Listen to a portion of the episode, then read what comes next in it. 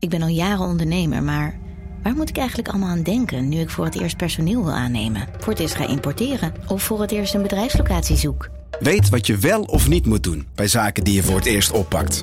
Check kvk.nl voor praktische stappenplannen. KVK, hou vast voor ondernemers.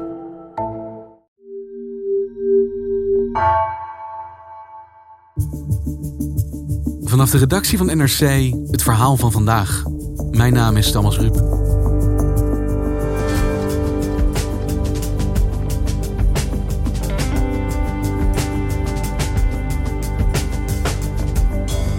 Afgelopen woensdag was er weer een rechtszaak in de saga rond Britney Spears.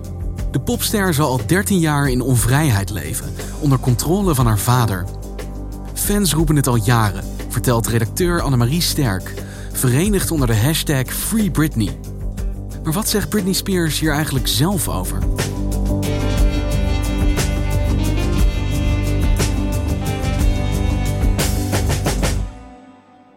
Annemarie, ik ken jou natuurlijk als economieredacteur, maar we gaan het hier over iets heel anders hebben. Maar om te beginnen, heb je nou een Britney Spears shirt aan? Ja, dat klopt. Not a girl, not yet a woman. Ja, dat is toevallig ook mijn lievelingsnummer van Britney. ik identificeerde me daar zeer mee als tienermeisje. Want hoe ben jij fan geworden? Uh, ja, zoals moeilijk te missen in de popindustrie. Eind jaren 90 kwam natuurlijk ineens het bekende nummer. Je hoeft die tonen maar te horen en je weet... Britney, hit me baby one more time. Schoolmeisje, kort rokje, blote buik, twee staarten in. En een super aantrekkelijk nummer natuurlijk. en heb je haar wel eens live gezien? Ja, ik heb haar live gezien in Antwerpen een paar jaar geleden.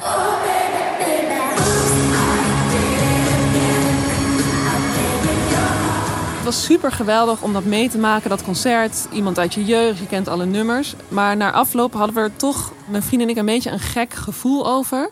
Wat voor gevoel? Nou, het voelde alsof we toch ook een beetje naar een robot hadden staan kijken. Iemand die wel super zuiver alle danspassen uitvoerde, maar niet een mens dat plezier had in haar optreden. En dat gevoel is ook sterker geworden en is in een ander daglicht komen te staan toen begin dit jaar een documentaire over Britney Spears uitkwam, uh, mede gemaakt door de New York Times, waarin uh, wordt ingegaan op hoe het nou eigenlijk met Britney Spears gaat. En die documentaire, wat komt in naar voren over het leven van Britney Spears? Nou, het laat goed zien hoe zij met de hit uh, One More Time in één klap wereldberoemd wordt. Echt haast zeg maar van de een op de andere dag. En die documentaire gaat over hoe zij in de media geportretteerd wordt, ook vaak een licht seksistische ondertoon heeft. Op welke manier zie je dat? Nou, je ziet dat bij Britney, die heeft iets heel complex in haar imago. Aan de ene kant is ze de onschuld zelf, een soort lief schoolmeisje, zeg maar je buurmeisje, dat imago. Mhm. En tegelijkertijd is ze super sexy. En ze moet de hele tijd een soort ingewikkelde balans daartussen behouden. Wat sowieso opvalt, is dat het heel vaak over haar lichaam gaat. Terwijl op het moment van haar eerste hit is ze 16. En het levert ook wel een beetje ongemakkelijk en nu als we terugkijken misschien zelfs wel viezige momenten op. Ik denk bijvoorbeeld aan het inmiddels beruchte fragment met Ivonie. Op een gegeven moment wordt Britney Spears voor de tv-show geïnterviewd door Nie. En er gaan dan geruchten over dat ze misschien een borstvergroting heeft laten doen. There's one subject we didn't discuss. Mm -hmm. What was that? Everyone's talking about it. Why? Well, your breasts. My breasts. You seem to get furious when a talkshow host comes up with this subject. Als je dat nu terugkijkt, denk je wat een gekkigheid dat dat gewoon gebeurde. Nog een ander voorbeeld is dat Britney Spears op een gegeven moment gevraagd wordt of ze nog maagd is. I'm just wondering um, how you feel about all the constant speculation about your virginity and whether you are a virgin or not. I really wish I would have never said anything to begin with, because I'm kind of stuck in this little place where people are always asking me. But um, have there been any changes on that front? That's a personal question. Dus haar seksualiteit wordt eigenlijk centraal gesteld in zo'n beetje elk media optreden. Zonder ja, dat zij daar controle over ziet. heeft. Ja. Gaandeweg in die documentaire zie je Britney veranderen. En langzaam zie je haar aftakeling, dat de roem zijn tol begint te eisen. En ik zeg nu wel aftakeling, maar eigenlijk stap ik daarmee zelf in het frame van dat destijds ontstond. Want je kunt ook zeggen aftakeling. Ze zat gewoon onder hoge stress, er gebeurde van alles. Dus je ziet hè, zo gaandeweg dat het gewoon minder goed met haar gaat. En dat er dan niemand in haar buurt lijkt te zijn die haar kan beschermen of haar daarbij kan begeleiden. En wat deed dat dan met jou als fan, het zien van die docu en dus ook dit aspect van haar leven? Nou, ik denk dat ik me schamen is misschien een groot woord, maar tegelijkertijd misschien toch ook wel een beetje schaam, omdat ik dacht, ik heb dit wel ook allemaal gevolgd op blogs destijds. Ik heb al die foto's gezien. Je voelt je medeplichtig op een bepaalde manier. Ja, want die foto's werden natuurlijk ook gemaakt omdat er een soort honger was vanuit ons fans of vanuit het publiek om alles wat Britney aanging, om daarover te lezen of het te bekijken. En daar deed je dan aan mee? Ja, eigenlijk wel. En waarom is er nou de afgelopen tijd zoveel te doen om Britney Spears?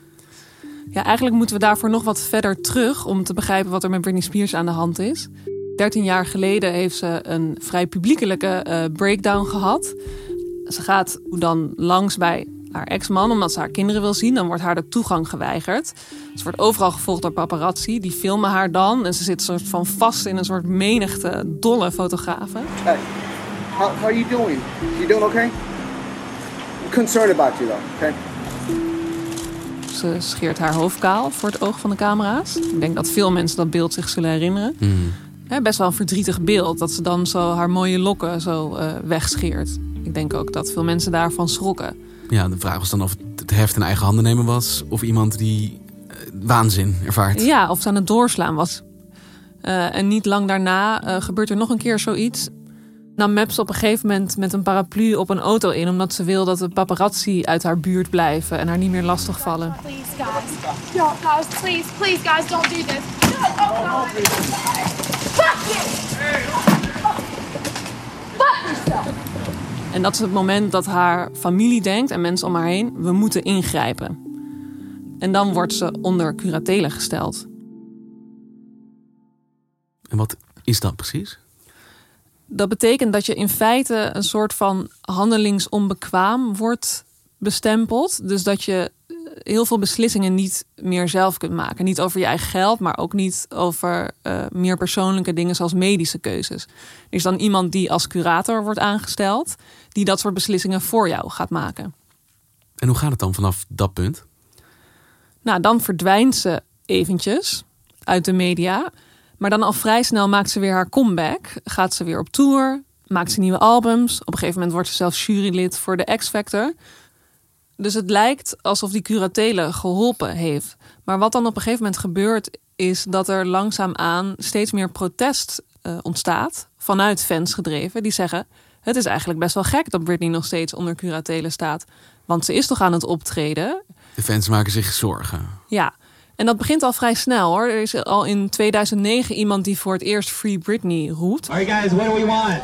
Free Britney! What do we want it? What do we want? En waar willen ze Britney dan van bevrijden precies?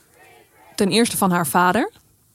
Uh, haar vader is dus heel lang de enige curator geweest.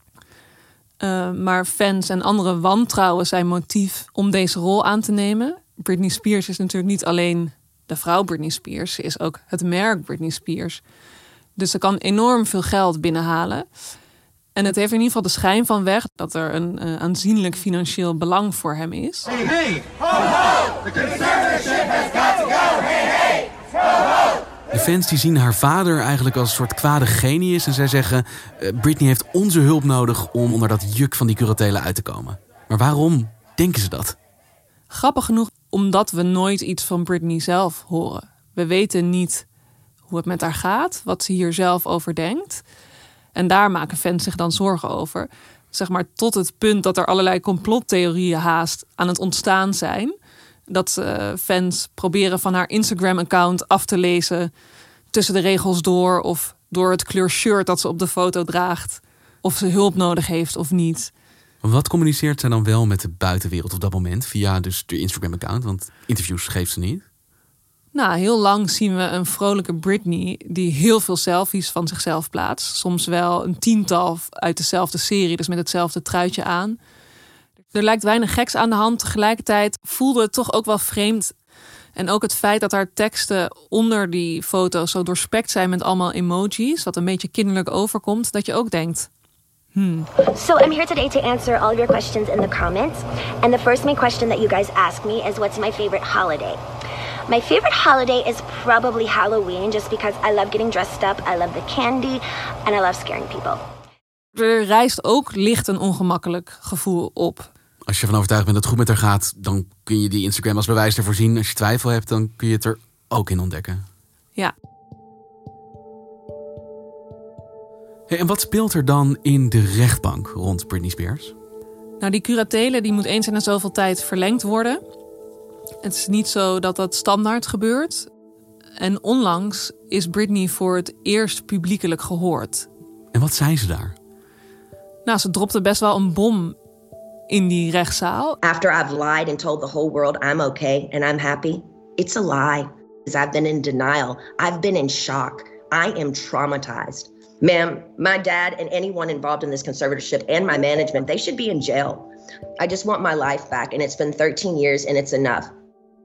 Ze schetst een beeld van een leven waarin ze bijna niks zelf kan beslissen. Tot op het punt dat ze zegt graag kinderen uh, nog te willen krijgen, maar dat ze een spiraaltje heeft en dat ze niet naar de dokter mag om die eruit te laten halen. I want to be able to get married and have a baby. I wanted to take the ID out so I could start trying to have another baby, but this so-called team won't let me go to the doctor to take it out because they don't want me to have any more children. Ja, dat is natuurlijk echt super ingrijpend.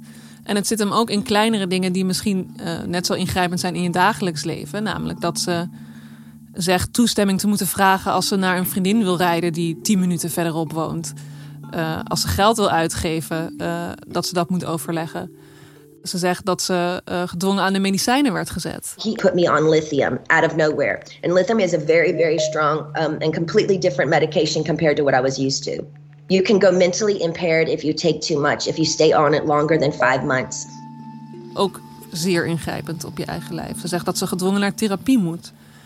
De lijst is lang, zoals je hoort. And ma'am, I will tell you, it ain't fun. And I'm paying them.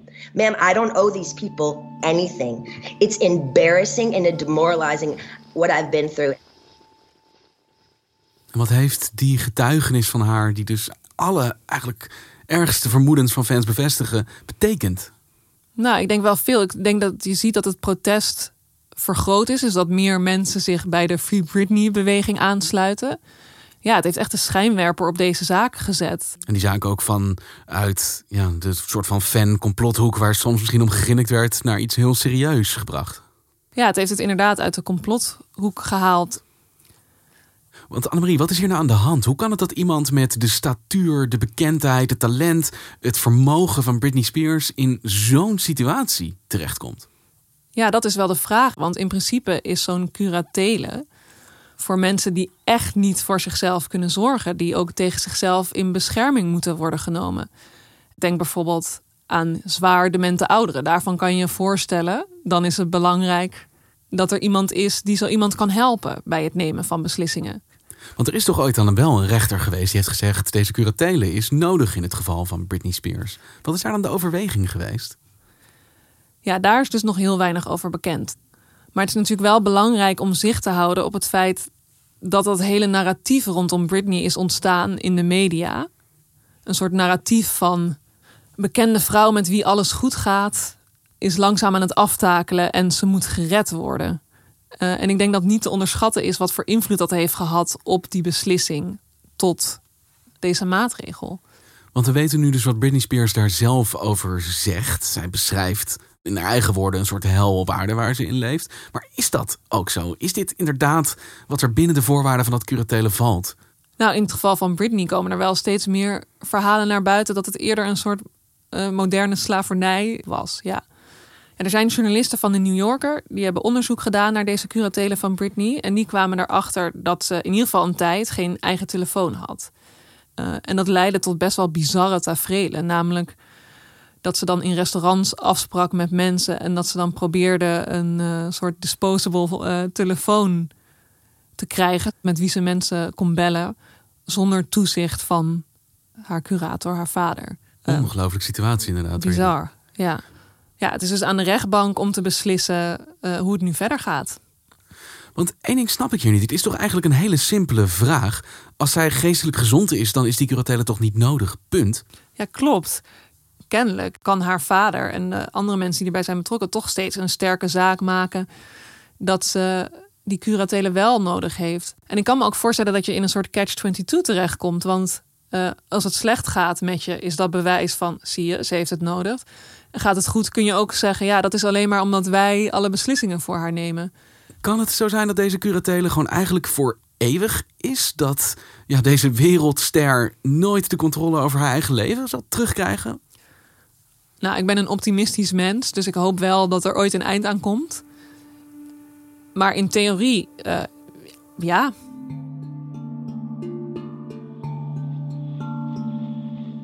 Kijk, in het geval van een demente oudere, dan houdt het vaak op als diegene overlijdt. Maar wat nou bij iemand hè, met bijvoorbeeld een psychische ziekte?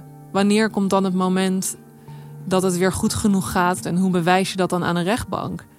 En helemaal, hoe bewijs je dat als er iemand is die misbruik van je maakt? Want die zal dan alles hè, in het werk stellen om je zo ziek mogelijk te laten lijken. Ja, maar op dit moment is er zoveel aandacht voor, zoveel controverse. Ze heeft zelf gesproken. Bedoel, wij hebben het hier ook over, omdat de wereld hier nu mee bezig is. Gaat dat niks veranderen voor haar situatie? Nou, ik denk het wel. Het feit dat we nu Britney Spears zelf hebben gehoord in de rechtbank, dat is vast ook mede te danken aan het feit dat er zoveel aandacht voor haar is gekomen. Er zijn meerdere sterren die hun steun aan Britney Spears hebben uitgesproken. Bijvoorbeeld Miley Cyrus, die uh, Free Britney roept. Free Britney! Free, free, free, free Britney! Er is een trits aan sterren die zich hier nu mee bemoeien. En die die druk op die zaak misschien ook wel kan doen opvoeren. Ja, dat denk ik wel. Want het klinkt alsof het niet alleen hier gaat om het lot van Britney Spears en wanneer zij van zo'n conservatorship afkomt, maar gewoon überhaupt dit fenomeen van werkt dit systeem wel? Dat je iemand dusdanige wijze vrijheid kan ontnemen. Ja, dus je ziet inderdaad, enerzijds hè, gaat het natuurlijk om Britney Spears en om haar persoon. En eh, dat iedereen probeert haar leven beter te maken. Maar er zijn veel meer mensen die onterecht onder zo'n curatele zitten. In de VS staan er ongeveer 1,3 miljoen mensen onder een vorm van curatelen. En wanneer moet je daartoe over kunnen gaan? En zitten er wel genoeg waarborgen in het systeem om mensen er ook weer onder vandaan te krijgen als dat nodig zou blijken? Je ziet steeds bijvoorbeeld uh, politici of advocaten die zich hierover uh, over uitspreken. Die zeggen Britney Spears is heus niet de enige. We can sit here all day and say, oh, conservatorships are here to help people. But ma'am, there's a thousand conservatorships that are abusive as well. I wish I could stay with you on the phone forever because when I get off the phone with you, all of a sudden I hear all these no's, no, no, no. And I feel ganged up on and I feel bullied and I feel left out and alone. And I'm tired of feeling alone. I deserve to have the same rights as anybody does by having a child, a family, any of those things. Hey, en na deze noodkreet van Britney aan de rechtbank, wat is dan nu de laatste stand van zaken hier? Nou, afgelopen woensdag was er best wel een doorbraak in haar rechtszaak. Toen besloot de rechter dat Britney nu haar eigen advocaat mag aanwijzen, die echt haar belangen gaat behartigen. En voorheen was dat natuurlijk ook wel de bedoeling, maar werd er wel getwijfeld aan of die advocaat wel echt het beste met haar voor had. En dat is dus de reden dat ze nu van de rechter zelf een advocaat mag kiezen. Ja, en dat kan alles echt in een stroomversnelling brengen. Die kan nu hè, een verzoek gaan indienen bij de rechtbank om uh, de curatele te beëindigen. Als fan hoop ik natuurlijk dat ze snel onder deze curatele uitkomt. Dat uh, er mensen in haar leven komen die echt het beste met haar voor hebben. En niet per se met het merk Britney Spears. En als dat betekent dat ze misschien wel nooit meer optreedt omdat ze denkt dat hoeft niet, dan is dat ook oké. Dan was de era Britney Spears gewoon een mooie en is het nu klaar. En heeft Britney Spears zelf eigenlijk nog iets tegen haar fans gezegd sinds haar optreden in de rechtbank? Ja, op Instagram heeft ze haar excuses aangeboden aan haar fans. Een beetje in lijn met wat ze ook vertelde in de rechtbank. En ze zei van sorry dat ik heb gedaan alsof alles in orde was, terwijl dat eigenlijk niet zo was. Ik dacht als ik de schijn kan ophouden, dat ik me misschien vanzelf beter voel. Sorry dat ik niet eerder eerlijk ben geweest. En woensdagavond heeft Britney ook zelf weer van zich laten horen aan haar fans. Op sociale media bedankte ze uh, al haar fans voor alle steun. En ze heeft zelfs voor het eerst de hashtag Free Britney zelf gebruikt. En ze zegt hier dus ook: jullie hadden gewoon gelijk. Impliciet wel, ja. Dankjewel. Alsjeblieft.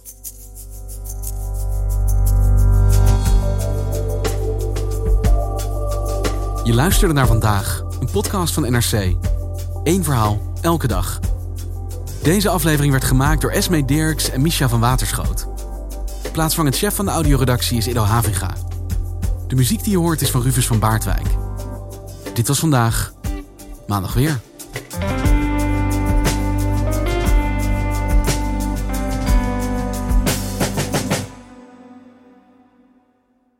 Technologie lijkt tegenwoordig het antwoord op iedere uitdaging. Bij PwC zien we dit anders. Als we de potentie van technologie willen benutten, kunnen we niet zonder een menselijk perspectief. Human-led, tech-powered noemen we dat. Ga naar pwc.nl.